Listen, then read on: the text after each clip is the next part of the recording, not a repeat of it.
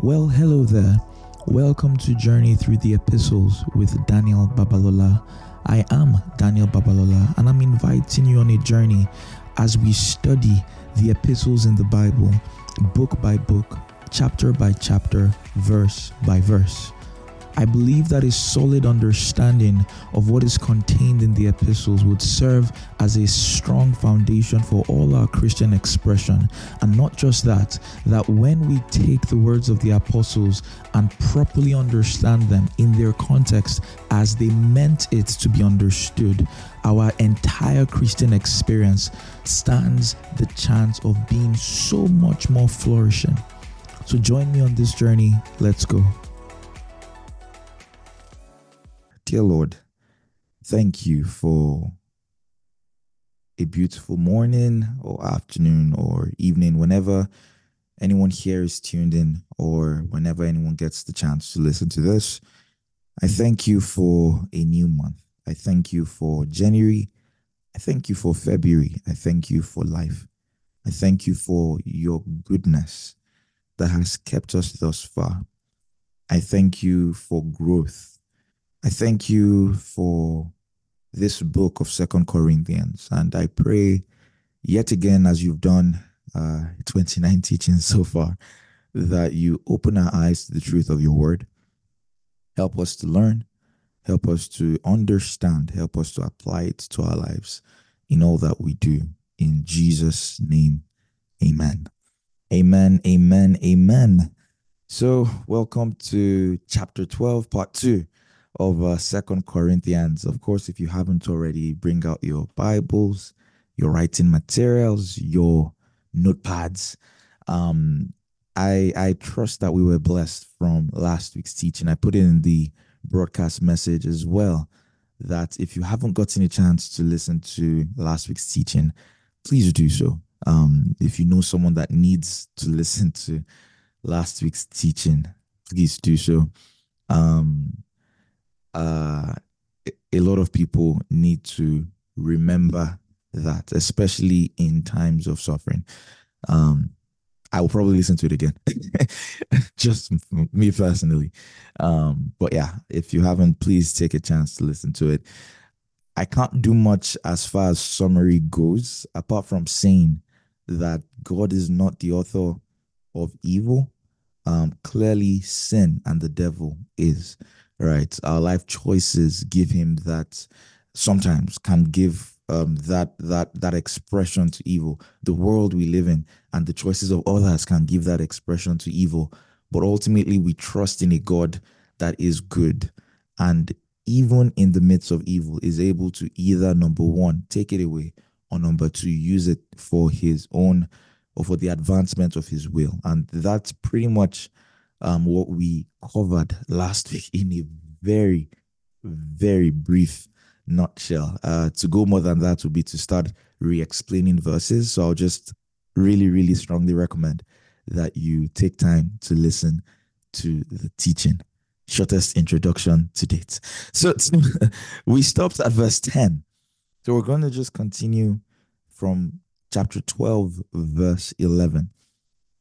And I said in the message that the hardest parts of the books of the book rather are behind us. We've we've talked about um Second Corinthians 3, right? The veil over Moses, uh the the from glory to glory, all that cool stuff. We've talked about the thorn in the flesh. We've talked about giving. Um now Paul is starting to round up I don't know about you, but I remember growing up then when I was learning how to write letters. And the easiest part was almost always the conclusion, right? The introduction was fairly easy. I think then I always started with, How are you? Hope you are hale and hearty. and then you say, I am writing this letter to dash, dash, dash, dash, dash, informal letter. I don't know if you remember those times, but uh, it is well. I have not had to tell anyone, I hope you are hale and hearty since I wrote it in WAEC, unfortunately. but uh the conclusion was always so easy. It was like, oh, you summarize everything you've said, and then you say, I look forward to seeing you in, in the summer. I look forward to seeing you or something. Send my regards to this.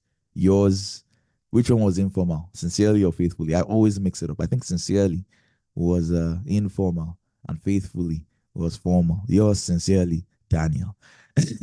so, um, what Paul is going to do, or what we're going to cover today for the rest of chapter 12, and I believe we'll probably have enough time to go into chapter 13, is to pretty much summarize what we've been talking about for the past couple of weeks, which is what Paul's boasting. I talked about the fact that because his motive was not self centered, his motive was seeing the Corinthian church grow. If you remember the analogy of the swimmer, let that analogy just stay with you throughout the rest of this book. His goal was to, through earthly and unnecessary, in quote, comparisons, stir up the Corinthian hearts that all like I'm the real deal. There's no reason for you to be influenced by false teachers because even on their criteria, well, apart from the unnecessary ones, maybe wealth and all of that, but the things that matter, you can clearly see that I'm superior to them. And so, what Paul is going to do is once again stay on that theme. So, we're going to be pretty quick with that and then give them final thoughts and final warnings as uh, as the book wraps to a close. So, can we do that? Let's let's let's start. So I'm reading from the NKJV as usual. Um, verse 11. It says, I have become a fool in boasting. You have compelled me. For I ought to have been commended by you. For in nothing was I behind the most eminent apostles, though I am nothing. Right. And it's the same thing he has said, right? That you've made me you, you've made me have to talk about so much. You've made me talk about my sufferings. You've made me talk about my my visions and revelations. You've made me talk about my my heritage. You've made me talk about the authority i have in christ. It wasn't necessary. I don't need to brag to you. I don't need to give you my credentials in that regard. He says but you've made me. You've you've you've you're the reason i'm doing all this. Is normally i should have been the one comment you should be the ones defending me. You should be the ones that are bragging about me. You're the ones that know me. You're the ones that have seen my ministry, seen the miracles, seen my lifestyle. But yet you're the same ones being led astray by these false teachers. And so that's what he's saying. That you've you've necessitated all that I'm doing. That normally, even when and we've looked at that, right? Compared to all these in quotes, super apostles, that there is not like I'm I'm not behind them in anything. If you want to look at it from a fleshly perspective, I'm right up there with them. If you want to look at it from the authority of Christ, I'm right up with them. That you've necessitated this. And then he said it that truly the signs of an apostle were accomplished among you without perseverance in signs and wonders and mighty deeds. So in Paul's mind, again, we can read this 2,000 years later and it's like, oh, okay, we're just reading it. But think about how Paul felt talking to these people, writing the things he's saying, bringing him down to a position where he has to boast. He has to remind them that God called him. After imagine going to a city, risking your life, being persecuted, being being um beaten, flogged in pain. You you get to the city, you spend a while there, you get them saved, you baptize them, you teach them um the, the gospel you teach them conduct, you teach them believers' authority, you teach them love work, you teach, you appoint elders, and you move on. And then a few months down the line, maybe a year down the line, you now hear that these people are listening to false teachers. Not only that, the false teachers are speaking ill of you and your ministry, calling you weak, calling you greedy or a pretender, saying that you're not really sent by God. And these very people that you risked your life for they are believing them, they are they are misbehaving, and they are not really even submitted to authority anymore. How would you feel? That's what uh, the Yoruba would call alai mori. You don't, you don't, you don't know good. You are not grateful. you are an ungrateful person. And this teaches us something beautiful about ministry, right? Because for many of us, if it was, it, if it happens in our relationships, and I mean just interactions, right? February has gone. I'm not talking about just love or just romantic relationship. Well, now we have, we have left February. I've left February. We're in March. March on. March on. in your relationships, if if you invested that much time and effort to see someone grow, and all of this is happening, many of us like forget them. they are ungrateful. Just leave them alone. But here we we we see something vital, not just in ministry, right? Because imagine if, if it happens in ministry as well, sometimes we don't be like, oh, you know, people will use you, people abuse you, this and that. Paul still went ahead, even after all they did, because of their salvation. He went ahead and he still reached out to them. He still reached out to them, despite the rejection, despite the insult, despite the lack of trust. He's like, you know what? I am responsible for your souls. And if you will go to, if you will reject God, it will be with me grabbing your legs and saying, Don't do this. I'm not going to abandon you. I'm not going to abandon you. And that teaches us something so powerful about healthy Christian relationships or healthy Christian discipleship. That when we see people and I'm going to talk about that a bit more in chapter 13. But when we see people being led astray, when we see people acting in the words of Jesus, for they don't know what they do, it's different if it's willful sabotage. I don't want this. I don't want, leave me alone. Of course, we can't fire, we can't force anyone. But if it's a thing of they are being deceived, they are being led astray, they are doing things that you know ideally they don't they don't know any better. There's still ground, at least in the love of Christ. And it's not easy. It's not easy, but there's grounds in the love of Christ to still pursue, to still reach out and say, No, I care about your walk with God. I care about the expression of your Christianity, and I would not leave you alone, at least not yet. And that's what Paul is doing.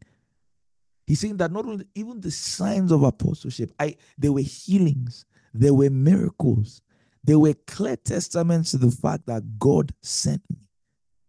That God sent me. And I think that's at least as a minister of the gospel, which we all are, it's something that we should comfort ourselves or at least be confident in. That whenever God calls a person, Whenever God calls a person to any capacity, there is grace, there, there are gifts to fulfill that call. If God has asked you to do something, you can trust that all that you need to do what you need to do, He will give you. It will show when put to use. Has God called you to reach out to your to your school, to whatever that looks like? He has equipped you as well. God did not just call Paul, oh, take the gospel to the Gentiles. Oh, be my mouthpiece in, in cities that have not heard the gospel. He said, What the signs of an apostle were accomplished in signs, in wonders, in mighty deeds. If God sends you out on an assignment, whatever that looks like, whatever it looks like, trust that He will increase you. He sent Moses out. He, he, he said, What do you have? This stick, with this stick, you will, you will prove to them that I'm the one that sent you. The same thing in Joseph, you could see the wisdom at work. The same thing in Daniel, the same wisdom at work that indeed, he says, God is with you. So if God, if if you find yourself in a position where you are aware of what the will of God is and and you are pursuing that, Trust Him to back you up. There's a longer Yoruba, I can't say it because it will be embarrassing um, for those that speak Yoruba. Boys, uh, Oromo Nishe Fayati. Try. if you send, if you send the child, you back him up. I tried, Avi. Thank you, thank you, thank you, thank you. We're getting better. For my non Yoruba speakers, please put the translation in the chat. Even the translation, I'm not sure. I know the idea is what I'm saying, but I don't know it literally. Whether you are backing the person that you sent, right? That's what it means. That's the God we serve. If He sends you on an assignment, He's not that senior that will tell you, like you were in school, go and buy 500 naira yogurt and they'll give you 50 naira. And they say, ah, where am I supposed to get? He said, that's your problem. That's that's not on me. All I want is yogurt. No. If God wants you to buy 500 naira yogurt, many times he will give you maybe even 600, 700 because he knows that you are forgetful. he knows that you can. This human being, they will do somehow eventually, and I will accommodate that. Right? God backs up whoever he sends. Let that comfort you. Let that let that give you the confidence you need in pursuing his will. And then he goes on again in verse 13. He says, For what is it in which you were inferior to other churches, except that I myself was not burdensome to you? Forgive me this wrong. I will read verse 14 because it's the same thing, but let's see.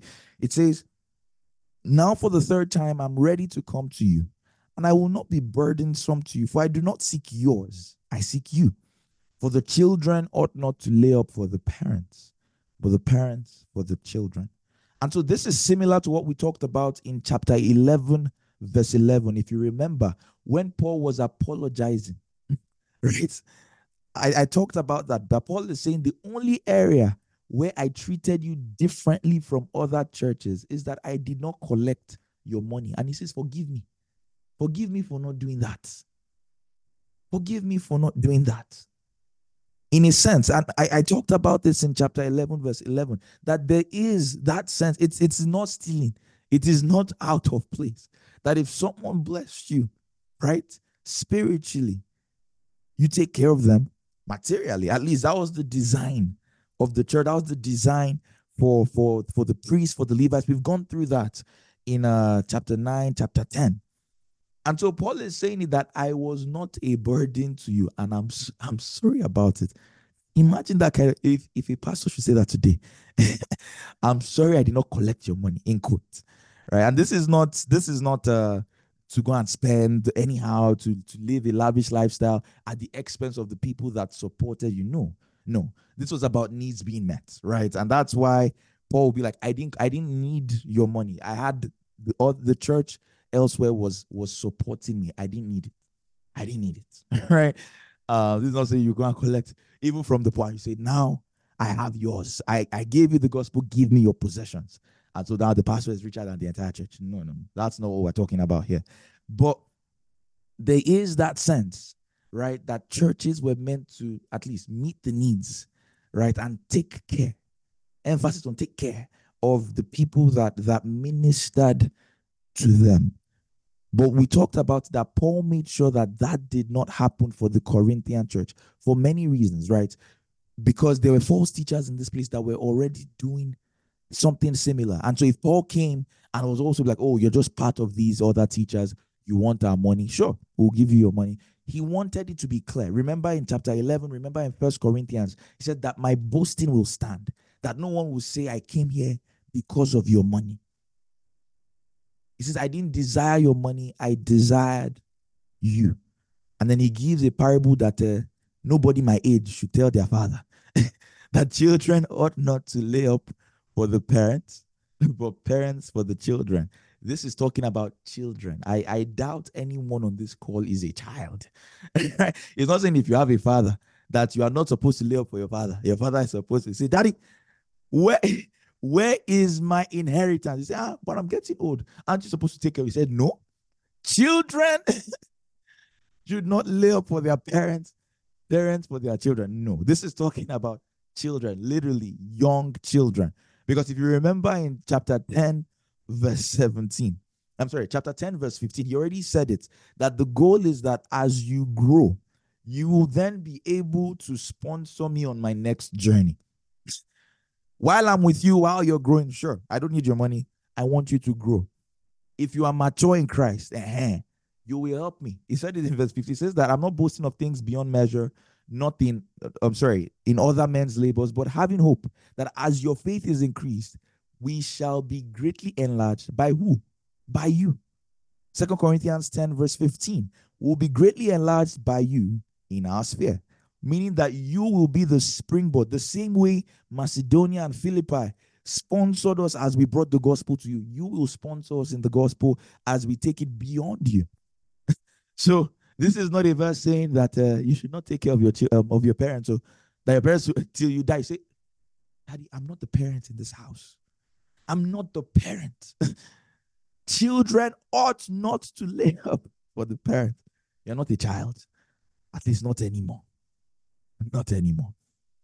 And then he goes on in verse 15 to say, And I will gladly spend and be spent for your souls. However, the more abundantly I love you, the less I am loved. Such a toxic relationship. the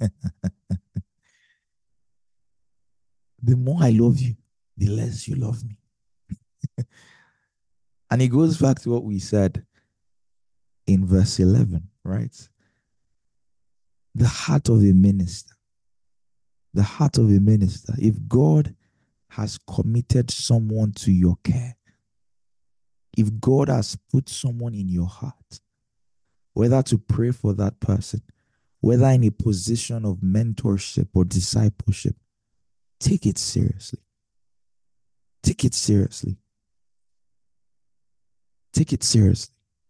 I would never forget, never forget um, when I started to take my work with God seriously, and a few months down the line, I was given a position of leadership. I was a subunit head in my service units in school, prayer force then. And so I was the head of a Gilead team, right? So it was the team um, that we usually pray for the sick. We go out to the hospital like every month. We pray for sick people and stuff like that. And uh, that was my first leadership responsibility since I was serious my work going. So I took it very seriously. And I remember one day um, we're having prayers before church, and God, I was we're all just holding our hands praying. And I just heard the Lord in my spirit, and He told me, Open your eyes, look around. I looked at everyone. He said, If anything happens to any one of these people, I will hold you responsible. I I, I stepped back. I was scared because it wasn't in the uh, God is my best friend, God is my daddy kind of vibe. All that while, all this while, it was just me and God, you know, devotion. I love you, Lord. Ah, God is sweet. Ah, God is my daddy. He's my Abba. this one, it felt like my boss was talking to me. You know, the way you talk to someone you are paying salary. That's how it felt. That was the tone it came off in my heart. And I, I was literally just, I was like, if if clearly, if anything happens to any one of these people, I will hold you responsible. I said, ah, this is serious. this is serious. That's why I'm not, I, am usually not in a hurry when you say, oh, come and disciple me. Come. Say, ah, please. Don't put me in trouble. let me not put I said, let me pray about it. but that's the that's the mindset. That's the mindset. He says, I will gladly spend and be spent for your souls. I will spend and be spent for your souls. Don't be in a hurry to be pastor, in quotes, to be, and by pastor, I mean literally shepherd, overseer of souls. It's not just a title, it is incredible responsibility. God is trusting you with the spiritual destiny and the growth of people. It's a big deal. It's a very big deal. And so, even if it's just one person, the Lord has committed to your care. Take it seriously. Remember the parable of the talents. It's not about whether you have 10, it's not about whether you have five, it's not about whether you have one. It's about how well you use it, how well you treat it. If who God has placed in your care is that co worker you see every week that's somehow open to the gospel, take it seriously.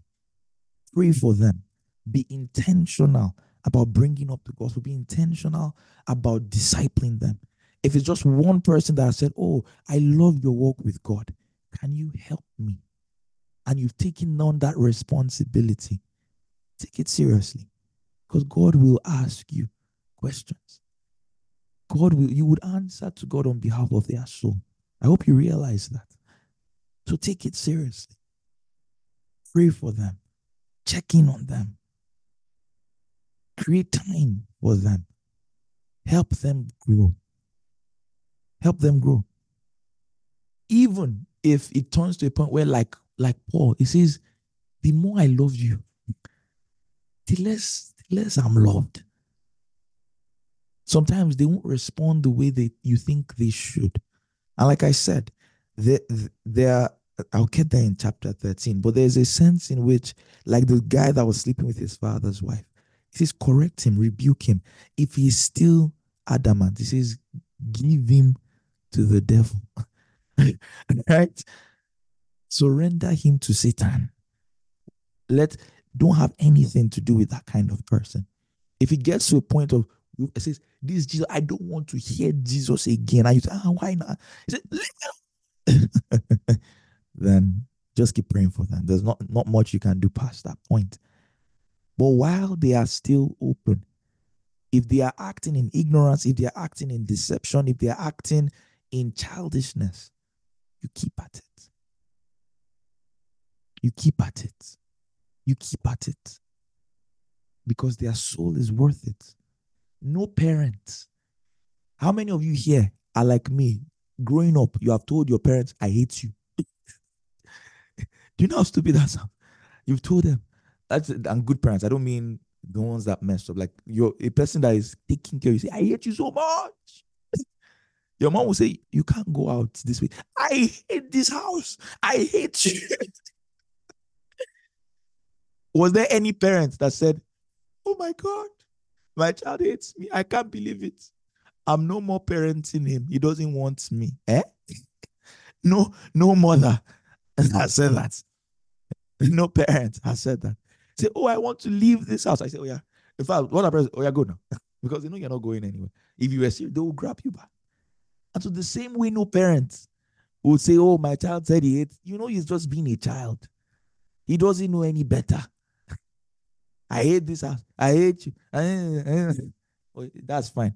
Come and eat. There's food for you.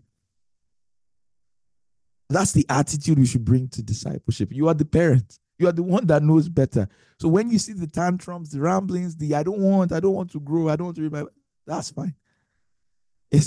say I once told her, I'm not sure you are the one that gave exactly. Oh, there are many, many times I could not believe that this woman that is flogging me is the same one that gave birth. I couldn't believe it. you like, ah, he's not adding up, right? And so, yes, the people you are discipling, the people you are laboring over, they are children. They will do, they would speak like children, they will act like children, they will threaten to run out of the house. They will say they hate you. At least some of them, right? Maybe some will be good.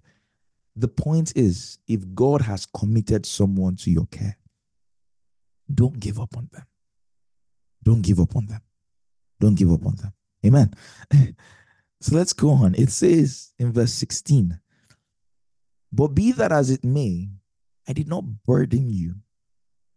Nevertheless, being crafty, I caught you by cunning. So this is another place where Paul is being again sarcastic, or he's referring to accusations people have made against him. That, oh, so this is what the accusation was that Paul, when you came, you didn't take any money from us. Cool stuff. However, you were crafty about it. You sent people to take money from us so that it won't be as if it was you that did it. But nevertheless, your people took money from us. And that was the accusation. Remember, he has sent Timothy before, he has sent Titus to them. In fact, when we read in the earlier chapters, he, he was sending Titus to come and collect the money for Jerusalem, right? And that's why when I talked about that, then we talked about accountability, openness. And Paul, he's not coming alone. Send people you yourself trust so that you can be sure that this money is going to its intended use. And so that's what he's he's about to describe. He says, Did I take advantage of you by any of those whom I sent to you? Verse 18, I urged Titus and sent our brother with him. Did Titus take advantage of you? Did we not walk in the same spirit? Did we not walk in the same steps? So he's responding to that accusation that oh Paul Paul is pretending like he didn't want our money, but he still sent Titus to come out. And he's like, no, it was for Jerusalem. I sent him with someone, and you sent someone as well. Did he take your money for his for his gain? Of course not. He goes on in verse 19. Again, do you think that we excuse ourselves to you? He says, We speak before God in Christ, but we do all things for your edification. I love this verse because it teaches us something about how to handle criticism as a believer, as a minister.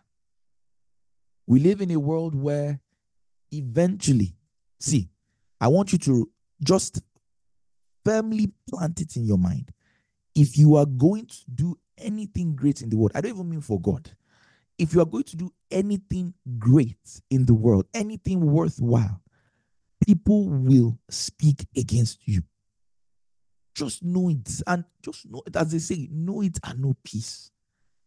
You cannot, on one hand, want to do great things in the world. On the other hand, you still get bothered when people are spreading rumors about you. When people say things that are untrue, like, oh my gosh, it's so untrue.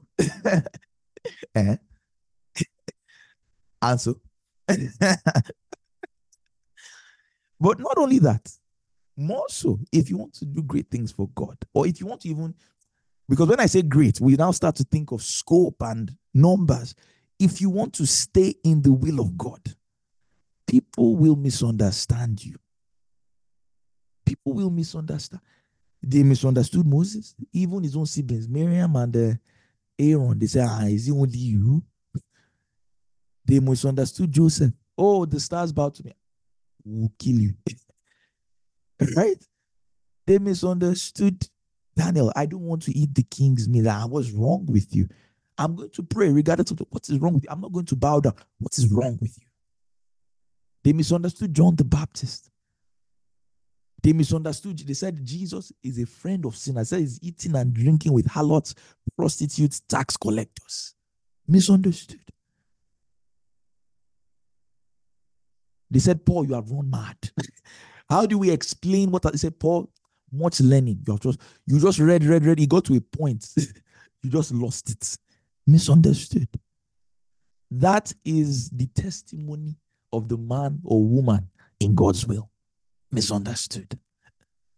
And so you should build that skin that in the will of God, oh, if I'm doing what God said I should do, there will be people in this world that would misunderstand that will probably talk bad about me, call me a fanatic, call me a anything phobe, anyone, it doesn't matter, just pick from the list. Call me um what? Uh religious what, what? I don't know. What, what else? What phrase can they use? Narrow-minded. Oh, you're a bigot. Oh, you're too judgmental. Really? You did this so that you can go to church? Uh-huh. You are too zealous. They made fun of them too in schools. Oh, spirit coco, oh, SU. Yes, it's normal. And so just just get comfortable in criticism, get comfortable with mockery, get comfortable with accusations. Just just know, like before it starts, before they start to say you are this, you are just start to embrace, like, okay, that's fine. That, that's quite fine. but what I love about this verse is that Paul Paul says, I'm not even telling you all these things. I'm not defending myself. I'm not explaining Titus to excuse myself to you. He says it's not about it's not about saving face anymore. I've, I'm long past saving face. Right? In he said something similar in Second Corinthians 5, verse 12. Second Corinthians 5, verse 12. It says, For we do not commend ourselves again. This is not about us making ourselves look good. It says, But we give you an opportunity to boast on our behalf so that you may have an answer for those who boast in their appearance and not in heart. It's the same thing he's saying, yeah, I'm here rather, that this is not about me giving you an excuse. It's so that you are edified. It says we do all these things, all these things for your edification. It's not about saving face. We've we've already thrown our reputation away with Christ. we don't have anything to defend. This is about getting your faith grounded in Christ.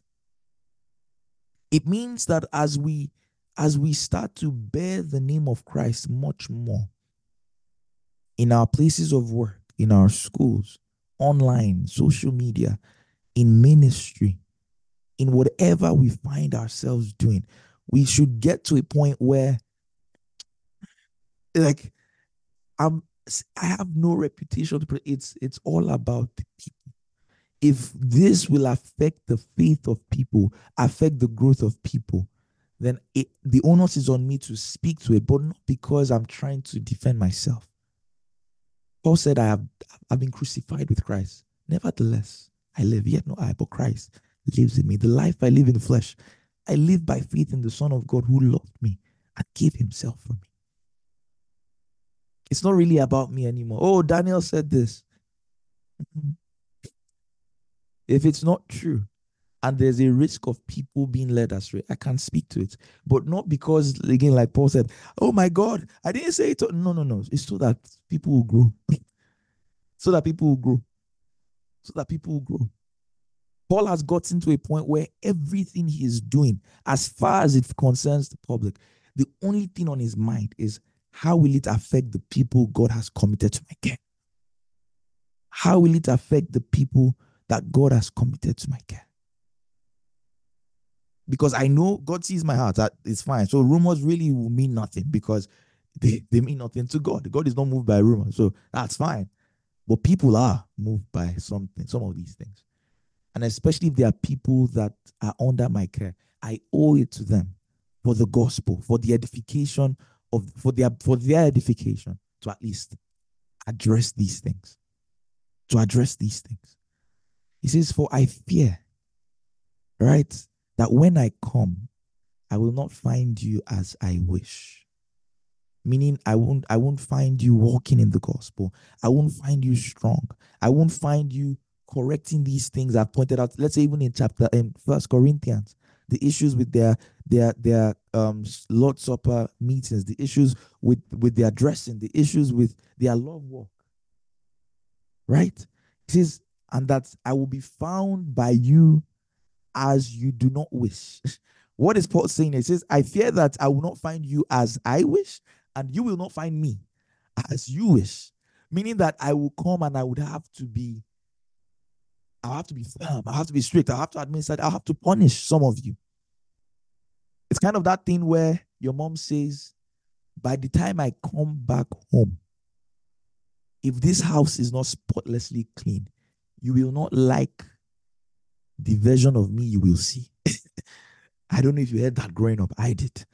Um, for those that didn't grow up in such a strict household, um, there's a lot that you have not seen. There's, there are many sides of your parents that you have there that you have not seen. I've seen so many sides of my mother. My God, I've seen her athletic side as she chased me around the living room. I've seen her strong side as she picked me up and threw me. I didn't know my mother was a master uh, archer or a master dart thrower until the day she picked slipper and and he hit me right at the correct spot on my head from across the room. I said, wow. Really, when they are dismissing it's superpowers, it, they just something just comes on them. and ah, you have aim like this. just straight, boom. I think I was talking to a friend. He said that it was big, and the mom threw it right in the mouth, right in the mouth. I think, wow, parents. Right? He says, You will not like the version of me you will see. and that's what Paul is saying. That I'm afraid that when I come, I won't like the version of you I will see. That you'll be misbehaving. There'll be a lot of things to correct. However, you you won't like you won't like what you see when I come. Because I would have to punish, I would have to administer discipline, I might have to kick some people out of the church. Like it's going to be harsh. He's saying, lest there be contentions, jealousies, outbursts of wrath, selfish ambitions, backbitings, whisperings, conceits, tumults. And reading that, I, I remember, uh, I think a couple weeks ago, someone reached out to me. And the person was a bit discouraged because they felt like in their church, they're looking at the leaders of different, let's say, service units and stuff like that. And it was clear that these leaders were not perfect. They had flaws. And the person was discouraged because the person wanted a mentor. And of course, maybe the pastor is busy, but then it's like the people that are actually that I can look to to be mentors is not from the people that are in official positions of leadership. And she was concerned that, oh, why is the church like this way? Why is it that not everyone is is is um getting it right? And I'm sure everyone here, I, I don't even mean some, everyone here, if you've been in the church long enough, you've probably heard of a scandal or two. I'm not even talking about the ones that make headlines. I'm saying in your own community, you've probably heard that Deaconess A did something, choir master B did something, service unit head C did something. It, it's so common. And at a point, it can be discouraging that ah, do I really want to even be that plugged in to church like that?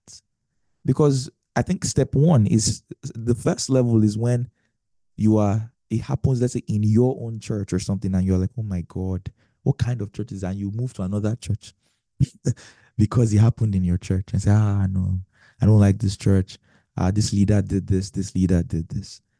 I think growth level two is when you realize that it happens in every church. and that's what I was trying to explain to the person that if Jesus discipled 12 people and one of them was stealing money to the point where he betrayed him to be killed, Jesus, so oh, if, if anyone in this world should mentor you, is it not Jesus? If anyone should decide, is it not Jesus?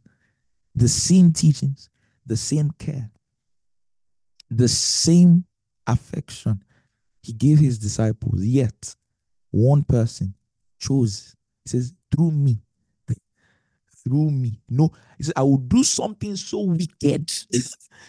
Nobody will name themselves after me again. and he succeeded. right? Judas. I've not met a Judas Iscariot. I've been searching. I've not found one. I've searched all over. I couldn't find nobody. right? If Paul, so that's just ah, Jesus, that's Jesus. If Paul would labor with people and there are still people. Imagine in Paul's church, someone is sleeping with their father's wife. We have tried. Let's be honest, have tried.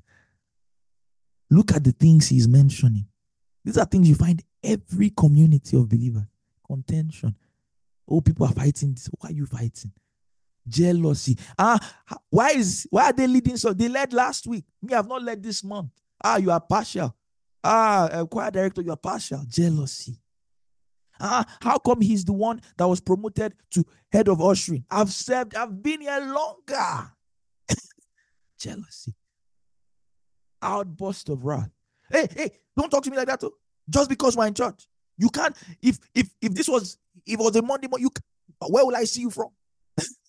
because you you are you have one million naira a month paying job and they are managing 50k in one small company down the road. Say, I don't talking like that. Ah, uh, am I your mate in church? Am I your mate in church?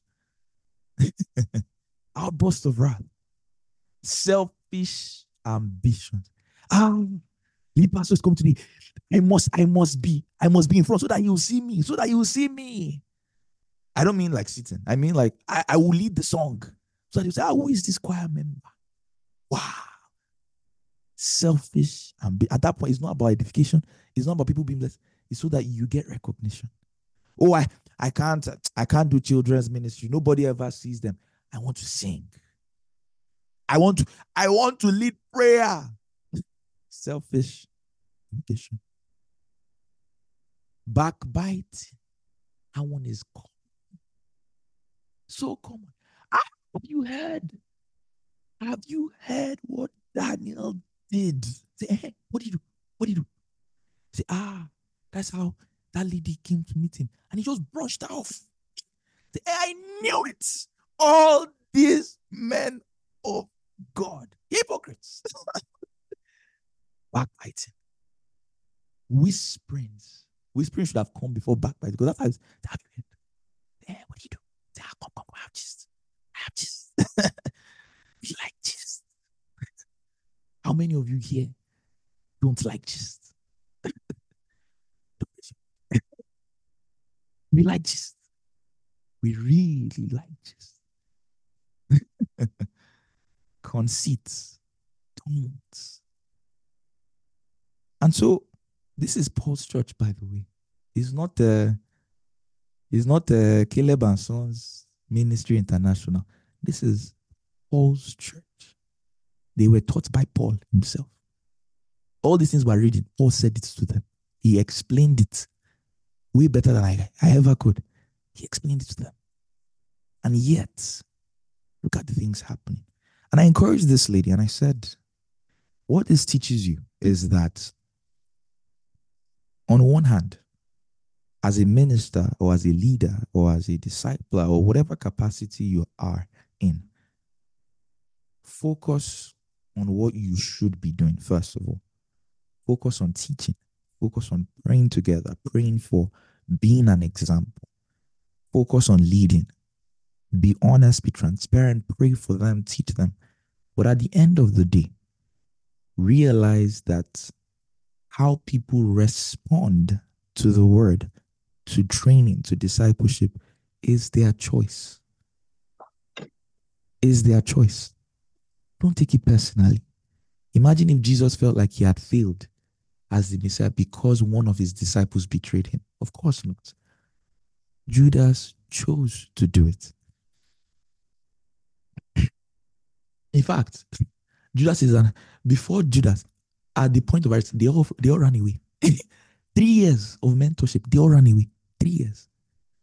Someone had you've been together for three years. You said this guy is the savior of the world. They arrest him, you run. The two that had the gods, Peter was closer, John was a bit farther. That one denied you, and you looked at him. It's so easy at that point to say, Ah, have I wasted my time? Not Jesus. Same thing with Paul. You've been with people. You say, I taught you every day. Two years, every day. Ah, Imagine if Paul taught you every day for two years. What would you not know? What would you have not covered? But yet, yet. So don't take it personally. That's number one. And don't, don't, don't, just because there are people that act a certain way that don't represent the gospel does it mean the leadership has failed. It doesn't mean it's a bad church. It doesn't mean, no. People will be people and people have always been people. You can gather 10 people, train them, disciple them, pray with them, lead them in Christ, and one of them can embarrass you. So the next time you hear of a scandal, the next time you see any of these things, contentions, jealousies, outbursts, don't don't be surprised. Like ah, in the church, yes, because there are people that did not respond to treatment. There's a way we handle those cases, but it's going to happen. It's going to happen. If you are a discipler, if you are a pastor, if you are a minister of the gospel, don't be too hard on yourself. When, I didn't say if, when it happens, when you've labored over someone and it looks like, ah, what's going on here? Don't be, don't, don't, don't say, ah, I've, you didn't fail. That's not your criteria. They are, how they respond is not your criteria. That's not what God is going to judge you by. But were you faithful? Same thing. If you are in a church, if you are in a community of believers, and eventually you start to hear just that this person did this, this person said this, it doesn't mean the community is bad. It just means there are people there, like everywhere else, that are not responding to the word. And if you if you take it even one step further, you can be honest enough with yourself to say, hmm, even in my own life, there are things that I'm not perfect at. There's some things I've said I should not have said.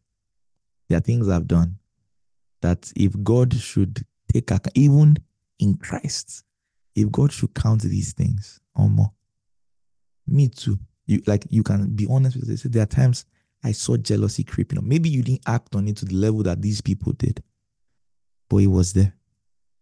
There were times where selfish ambition was creeping in. I said, ah, you have to catch yourself. No, I say you have to cut yourself. Along magic. On on podcast. you have to catch yourself. And so you start to be a bit less critical of the weaknesses of people. Yes, you don't you don't tolerate it. You don't make an excuse to say, "Oh, it's it's okay." After all, they're going. No, you there's there's a way to deal with sin in the church. But my point is, you start to realize that, Omo, the church is really a gathering of broken people that Jesus is mending their lives slowly, and everyone is on is at is at a different level. Everyone is at a different level. All right. Finally, uh, in in verse twelve, it says, "Lest when I come again, my God will humble me among you, and I shall mourn for many who have sinned and have not repented of the uncleanness, fornication, and lewdness which they have practiced. So Paul is saying it again that if I come, God is going to humble me because what I'm going to do is, or what is going to happen is, I'm looking at the works of my hands and I'm seeing what people are doing. It's humbling. I'm not the great and mighty teacher that anyone, any church I visit, they are set for. Like, no, God is going to humble me. I'm going to have to discipline. And you see the criteria there those that have sinned and have not repented. That's one of the first signs of someone you're like, this is dangerous territory, which is that they do something wrong and they feel no remorse, even after it has been called out. At that point, alarm bells should be going on. Like, oh my God, this, there's a problem here. You did this and you don't think there's anything wrong. Paul says, at that point, we're, we're nearing, please, you can't fellowship with us. That's, ah, ah, you don't think it's wrong. And so, for instance, I, I remember this is a very huge tangent, but I will talk on it nevertheless. I remember being asked um, why, like, churches that, let's say, homosexuality is not considered a sin, right? That why, why, why can't we fellowship with them? Why can't we fellowship with them? After all, they believe the gospel. They believe Jesus died for our sins. In fact, almost a hundred percent they believe in we're saved by grace through faith because that's the only way you even get to that point in the first place. they believe that we are saved by grace. So why why can't we why can't we break bread to use um Old Testament language? And the answer is simple. Or for instance, you say, "Oh, what is the difference between a church that welcomes people regardless of their sexuality or gender identification?" Again, I said, what's the difference a church that welcomes because every church should welcome and a church that accepts. Those are two very, very different words. Every believer, I hope you realize that being homophobic is a sin. I didn't say it's wrong. I said it is a sin. I hope you are aware that you hate a person because of their sexuality, or their gender identification is wrong because God hates no one. And he says, if you hate your brother, you are in darkness until now. First John. We also hate no one.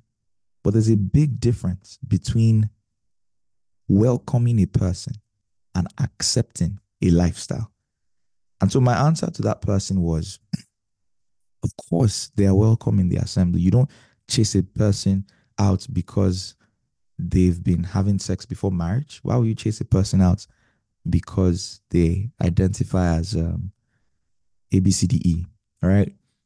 Um, however, the moment a church does not stir up its members to growth in the will of God, it ceases to be the church of God. And I don't even mean this just on that regard. For instance, if there's someone that is a chronic thief, walks into your church, of course you accept them. Tax collectors were thieves. I hope you realize. Yet Jesus ate. He says, Zacchaeus, is your house. I want to eat and sleep today. Then in the Old Testament or in early, in, in that time period, eating with someone, entering their house, it was a big deal. It was a sign of acceptance. If I eat with you, it means like I, I, I am willing to be identified with you, right? I saw a funny, I saw a funny article um, yesterday. A woman said that she had not bought food or cooked in six years. Was it six or two years? Because every day of the week she goes on a different date. So the guy is always paying. And, and that was her meal plan. What's your meal plan dating? Very interesting. However, back to the subject matter. If you eat with someone, you are it shows that you are my brother, you are my sister. And so, of course, at the point where that happened, Zacchaeus was like, I'm done. I'm giving back. It says, anyone I took, I'm giving them double what I took from them. And it says, today salvation has come into this house. And so a lot of times people say, oh, but Jesus, Jesus was friends with sinners. He was, he at no point did sinners stay around Jesus and felt comfortable in their sin. They always changed. A demon possessed person became an evangelist. A prostitute became a worshiper. A tax collector became a kingdom financer. They didn't stay sinners. So don't say, ah, I'm friends with like workers. Even though they're bad, we're friends. After all, Jesus was friends of sinners. Mm-mm. You are misunderstanding scripture. Yes, he associated with them, but he didn't compromise his boundaries. And eventually, they were convicted of sin. And that is what the church is. If someone steals, is a chronic thief, walks into the church, you accept them. The goal is through the preaching of the gospel, through through training in righteousness, right? They drop off that habit. First of all, they realize it's wrong, and then with the help of community, they drop off that habit. However, if they come into a community of believers and they are not able to see that what they did was wrong, ah, is it still the church of Christ? The same church that Paul said, if someone is comfortable in sin, kick them out. Now the entire church is comfortable in sin. And so that was my answer to the person that while we welcome anyone and everyone, if a sinner walks into your church and upon hearing the gospel and upon being trained in the faith, they are not convicted of sin, you're not doing the work of, of God because you are encouraging the person to live a life that is sinful to God. So that's the difference. The same way a fornicator would walk into your church and you won't you won't chase them out one, but you're not going to encourage or say, "Oh, that's how you are." You know, you can't just help your sexual urges. I know you're not married, but God understands. God loves you the way you are. You don't say that. You can't claim to be a minister of the gospel and say that. It's the same way you can't you can't say, "Oh, that's just that's just how it is." You know, that's fine. God loves you. You are accepted here. No. No.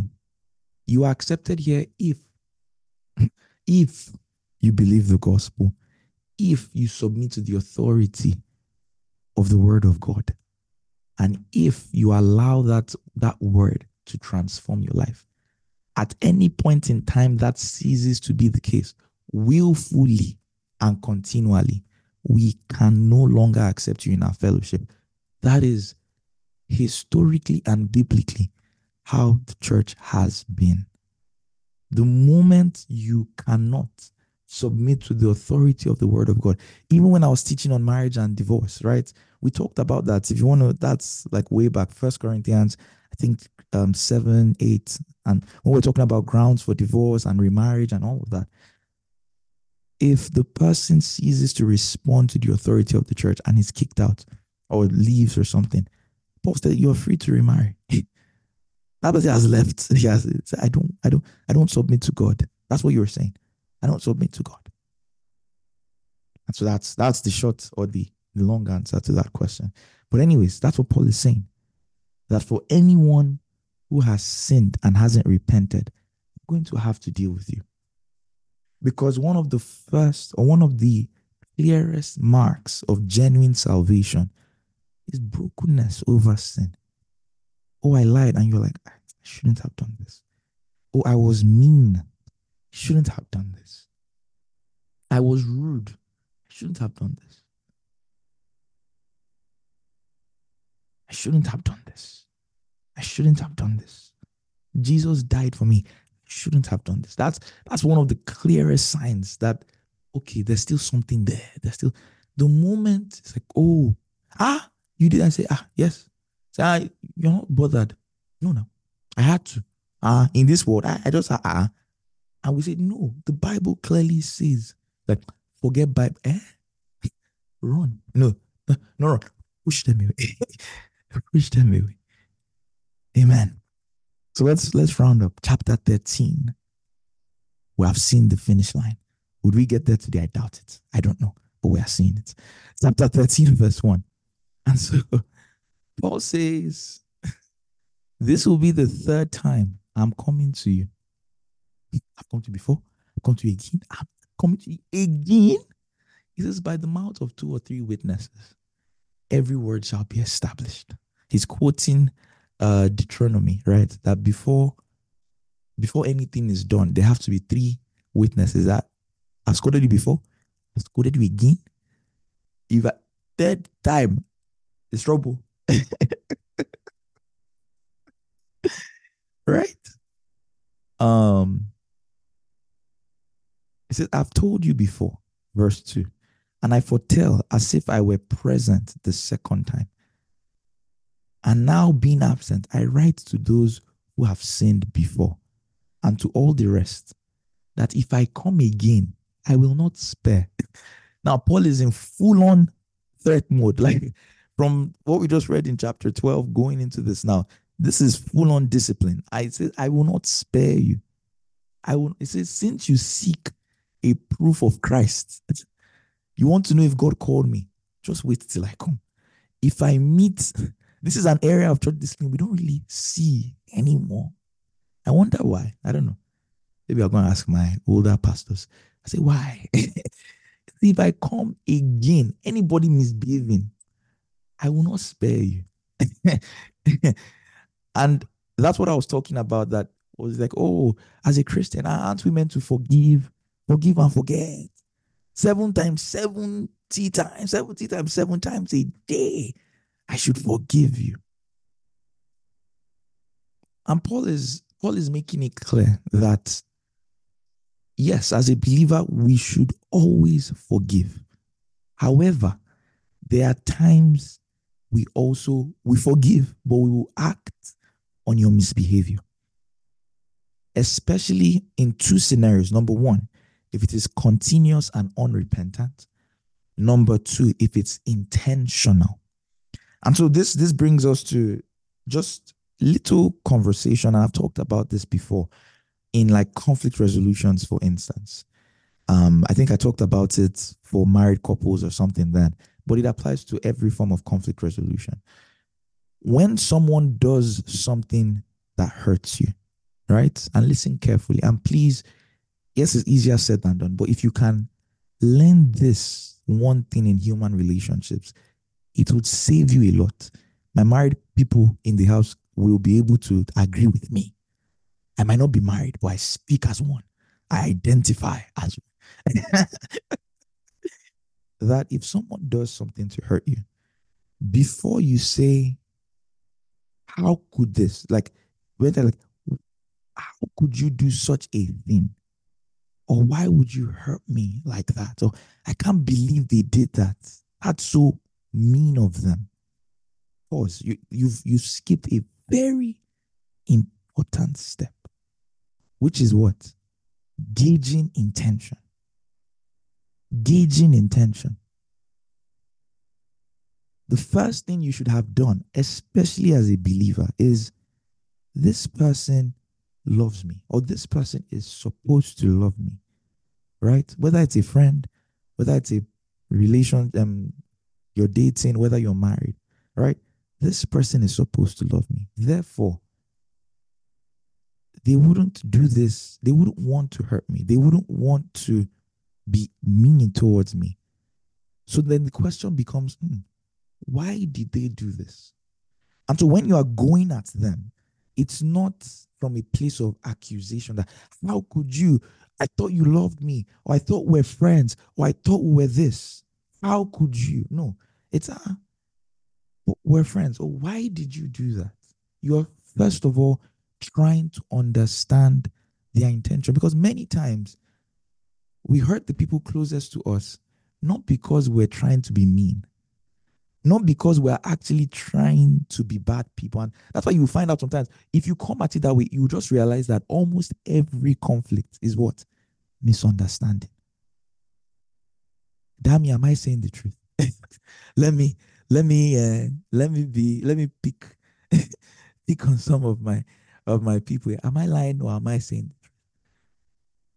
I'm saying the truth. Okay. Exactly. Exactly. But if you've allowed anger, you've allowed, you've you've already assumed that this person was trying to be annoying or this person was trying to be selfish, you're going to make things worse.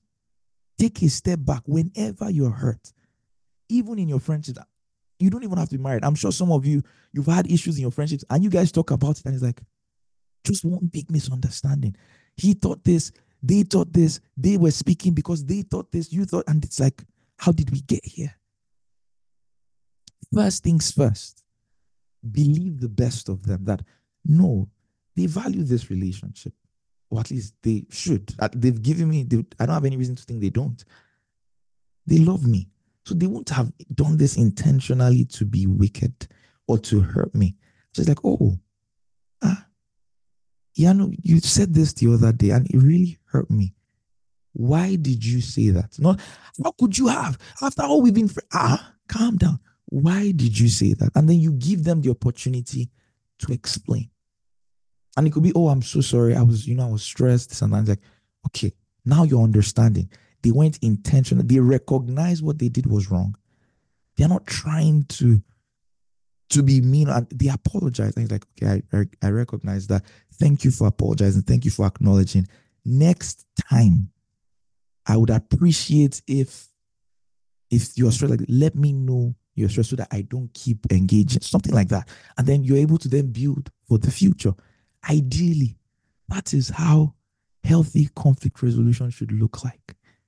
You believe the best of them, you give them an opportunity to explain, you seek to understand on the other person's end, they realize that what they've done has hurt you. If they truly care about you, they will apologize.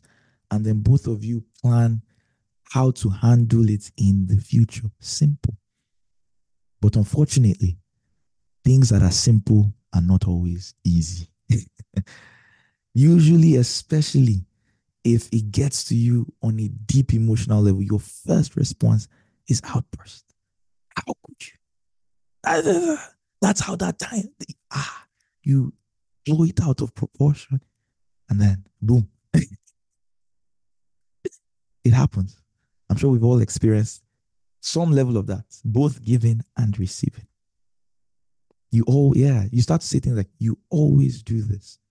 Or why did you do this? Even if you, you say things like, oh, I feel like you, th- or what you did made me feel this way. Not, you you are this. Mm-mm. What you did made me feel disrespected. No, you always disrespect. Ah, ah. You're so disrespecting. Ah, ah. Calm down. Calm down. What you feel, what you did made me feel unappreciated. I know you love me. I know it's not true. Help me understand. Not you never appreciate. Ah, ah. ah, calm down. And then the person gets defensive because they appreciate you, but you don't feel like doing. That's the issue. The issue is not what that is that you don't. They're not communicating it well. So you should have that conversation, not enough from what should have been them explaining you, understanding them, apologizing, and you guys planning together. Now becomes him or her defending themselves that they do appreciate you, but you don't feel that way. So you are accused, like you are using sword poking, poking, and then they have to bring up issue. You're always so defensive. Of course, you attacked them. They should not be, they should just get stabbed in the heart and say, ah, you have killed me. I'm sorry. no, they are defensive many times because you were attacking. If you came and opened it, I know you love me. I know you care about me. But you did this. I'm finding it hard. This is how it made me feel. Help me reconcile. You loving me and you doing this. then you listen. I say, okay, but you could have done this better. Or next time I would appreciate if you do this. So please, guys, um, give room to believe the best intentions of people. Now, there are people you would meet that intentionally wanted to backbite or intentionally wanted to be mean. May God give you the wisdom to know eventually what that looks like. Maybe it's going to be repeated, maybe after you've talked about it, or maybe there was clear spite, like someone went behind your back to start spreading rumors. You can't really explain that away, right? You can't really explain that. Um, or you told a close, trusted friend, and then they started to tell stuff like that. It's, that's that's bad behavior. That's different. But more often than not, in our relationships, the intention was never ill. It was never an intentional act of disregard or spite or disrespect or or or do, do you get my point? And so when dealing with people, when dealing with people, two things to look out for. Number one, intention. Number two, are their actions continual and unrepentant? So if you bring it out to that person and person in quotes apologizes, but does it yet again and again without any remorse, that's a red flag. And I don't mean in dating, I just mean in the relation, like in the interaction you have with that person. Or if you bring it up with that person and the person and you you you like explaining why it made you feel this way, and the person is not sorry for what they did, right? Or the person doesn't even care that he hurt you, meaning they are unrepentant. That's also concerning. That's concerning. That's concerning. Or if it seems as though their intention was ill towards you. Again, don't assume this. Don't assume this. Let them prove it. Right? If it seems like their intention was ill, that those are signs that okay, I would forgive you for what you did, but I don't think we will continue the way we are. You're not going to intentionally, you're not going to stay friends with someone that intentionally gossips and backbites about your your business. No, that's that's that's that's crazy, right? And so I always like to use the example of Paul and Mark, right? Paul and Mark. The reason why Paul and Barnabas split up. What happened? They went to a city. Mark, things got hot as they always do, and Mark left them. Mark is like, I can't follow this Paul and but they will kill me along with them. And so now they are about to go to another place, and Mark is now coming, and let me go. And Paul is like, see, you abandoned us when we're about to, when things got hot.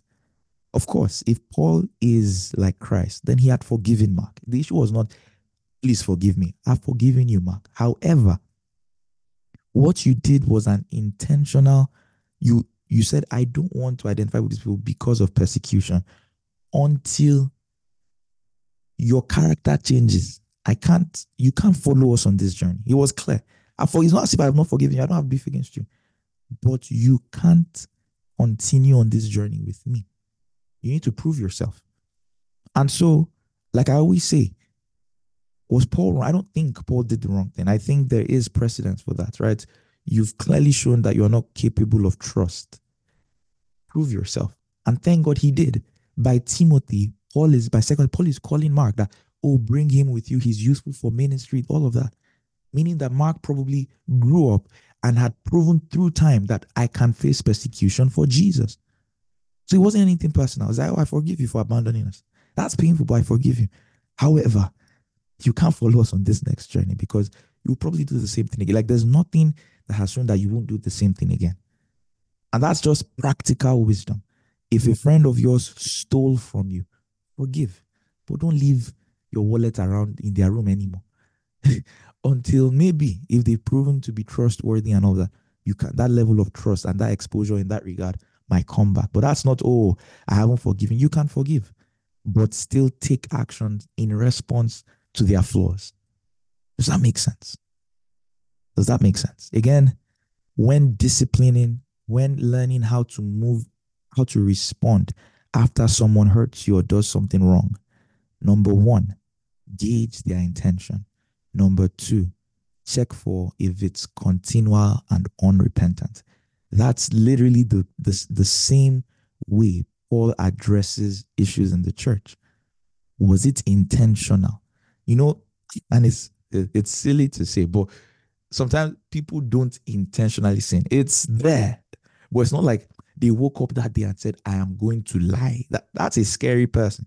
You know what it means for you to in um says today I'm going to come commit fornication today, right? Usually it's one weakness after another, one moment of weakness. Both of you were alone. That something happened, you went the wrong way, you saw the wrong thing. Boom, what have we done, right?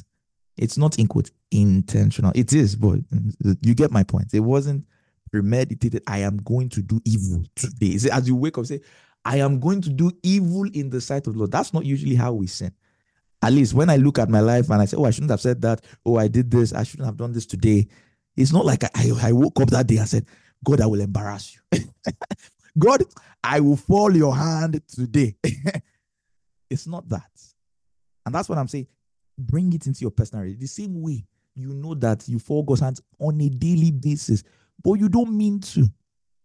But if someone does something, you promise you are going to, maybe they got carried away, they got busy. Don't you do that? Didn't you promise you were going to pray last night? Did God shout at you when you prayed this morning? You promised you were going to pray. You always, ah, imagine if God was like that. You always, you never keep your, ah, um, why trouble? imagine that's the kind of love God showed you. You always do this. You always say, ah, problem.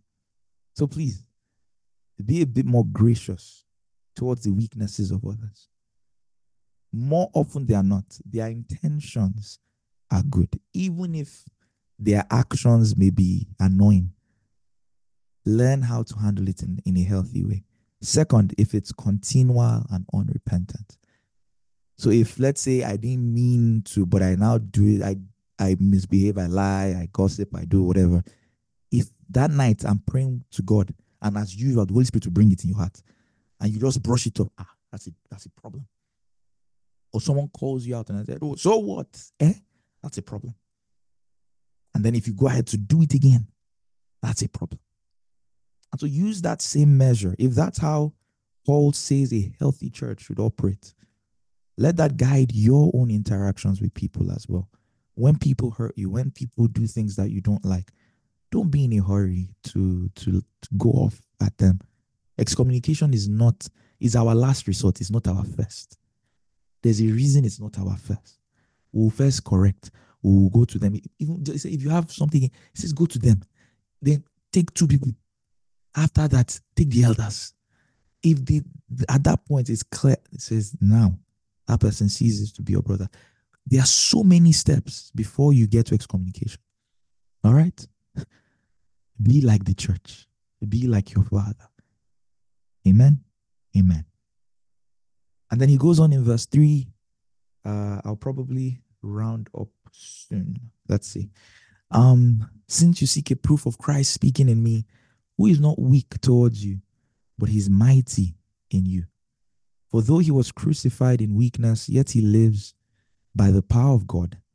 For we also are weak in him, but we shall live with him by the power of God. And so, what Paul is saying is, I'm going to come to you in the strength of Christ. Remember the accusations. Oh, Paul, he can only text. How many of you know those people on if they on social media until they can say anything? But you say, ah, so you are the one that's been insulting this man. Or you you, and that's what they were saying about Paul. If he's to write, say he can only write letter. When he comes, what, what will he do? What will he do? Paul is saying, You seek a proof that Jesus is the one that gave me authority, Abby. No, I'm says he's not weak towards you, he's mighty in you. He says, You check your lives. You've seen the gospel, you've seen the miracles, you've seen the transformation. I am coming in that same power to bring about discipline. And then he says, For though he was crucified, yet he lives by the power of God. For we also are weak in him, but we shall live with him by the power of God towards you. And so that's what he's saying. That when you see me, you will know that indeed Jesus sent me. that's not a, that's not a, it's not, that's not good. You say, I'm coming in the, you know, sometimes someone can tell, I'm coming in the power. And I say, yes, he's coming to heal the sick, he's coming to, to preach the gospel, coming to change lives, right? Ah, my pastor is coming in the power of God. This is a different power. When when Paul is telling them, I'm coming in the power of God. That's when your mom says, I am coming. Let's say you you um you broke. I don't know why I'm talking about so many uh, traumatic things from my childhood today. Maybe not traumatic, but disciplinary.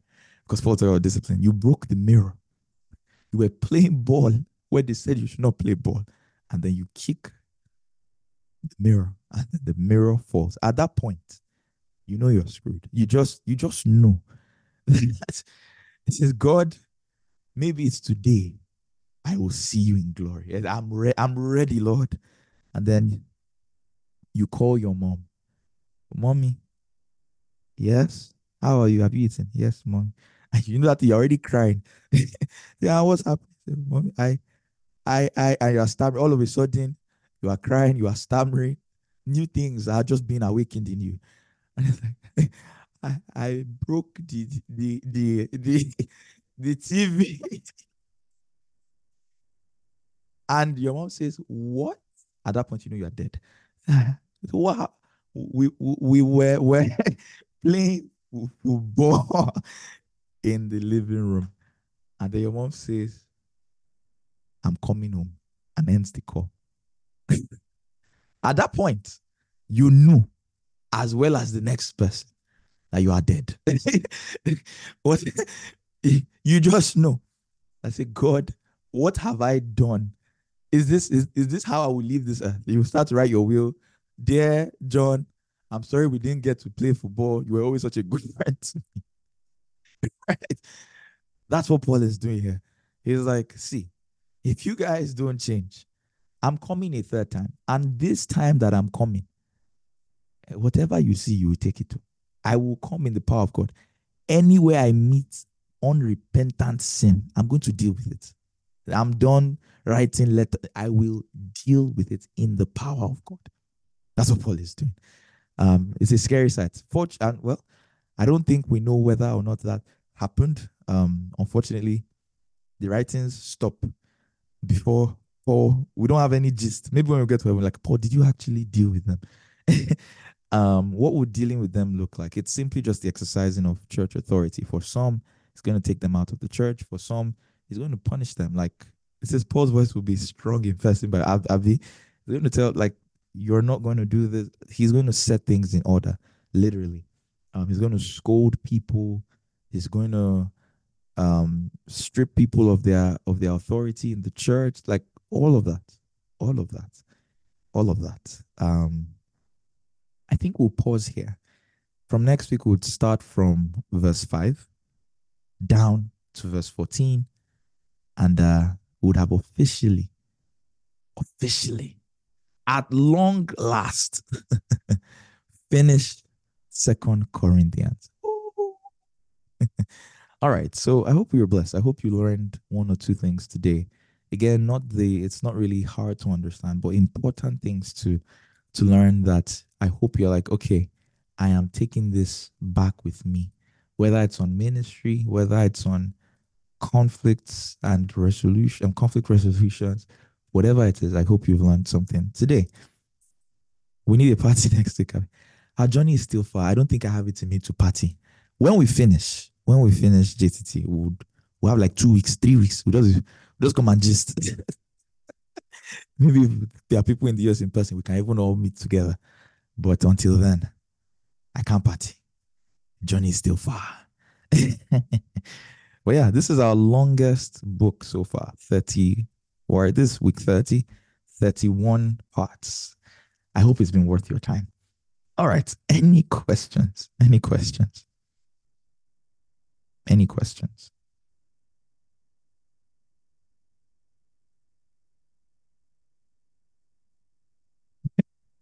Easy teaching, no questions. I'll take that. I'll take that.